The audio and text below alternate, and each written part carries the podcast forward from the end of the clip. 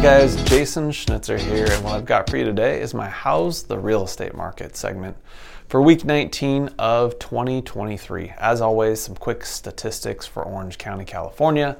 We have just over 2,000 homes for sale here. About 330 new homes have come on the market in the last seven days, and about 450 homes have gone pending in the last seven days. Interest rates are still in that six and an eighth to six and three eighths percent uh, range. It fluctuates every day, of course. No new news has really given us any indication that that's going to be uh, varying too much or deviating from that norm. So far, so good. Um, but the factor that I've been kind of keeping my eye on for the past few weeks now has been pending sales. Now, we have seen inventory decrease. Um, but we've gone from just over 600 homes pending to dropping down to 450. You know, week over week, it's gone from about 625 to 575 to now we're down to 450. Not sure if that's a full on trend or we just had a couple of slow weeks here.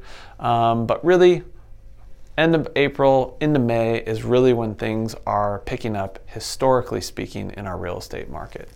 Um, that is the big question that I have um, based on the things that I look at as far as the economy is concerned versus the stock market versus the bonds versus interest rates is what is really going to be going on in the quarter three and quarter four of 2023.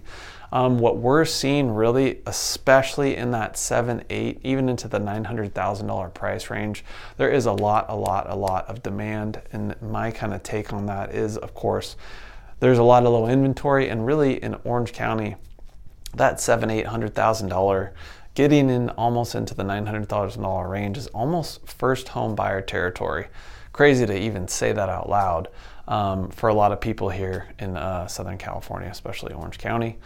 And uh, what we're also seeing is, and I'm working with a couple of them now, are investors that are looking to purchase. And, you know, everybody's looking for a safe haven for their money because, of course, stock market's volatile, Bitcoin's even more volatile.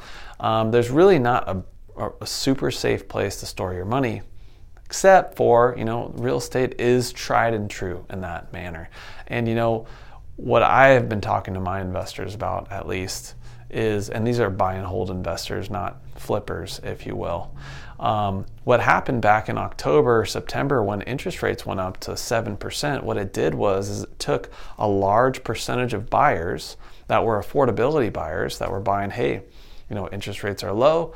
I can afford, you know, seven, eight hundred thousand dollar price point, can maybe squeeze into a single family residence.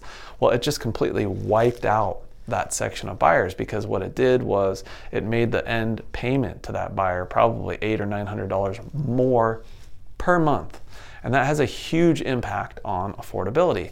And what it did was it pushed all those buyers back into the rental market. So we've seen the rental market be significantly impacted, especially in the last six, even 12 months now. Um, so what that's done is is it's drive up rents, and it's made more sense, even with the higher interest rates, for investors to potentially jump back into the market and get into these buy and hold situations where all of a sudden even though their payments higher, rents are starting to catch up to these payments and it's starting to make a little bit more sense there. So that's kind of what I've been seeing here in the past week or so. And uh, of course, if you guys have any questions about how your real estate portfolio stacks up in our 2023 market, feel free to reach out on my social media or give us a call, check our website, all that good stuff um, to take advantage of our free real estate consulting. And what we do in those appointments is basically you paint us a picture of what it is that you'd like to do, and we kind of give you that in real numbers and uh, see if those two align and see if we can help you make that happen. So, again, thanks for watching, you guys, and I'll catch you next week. Hey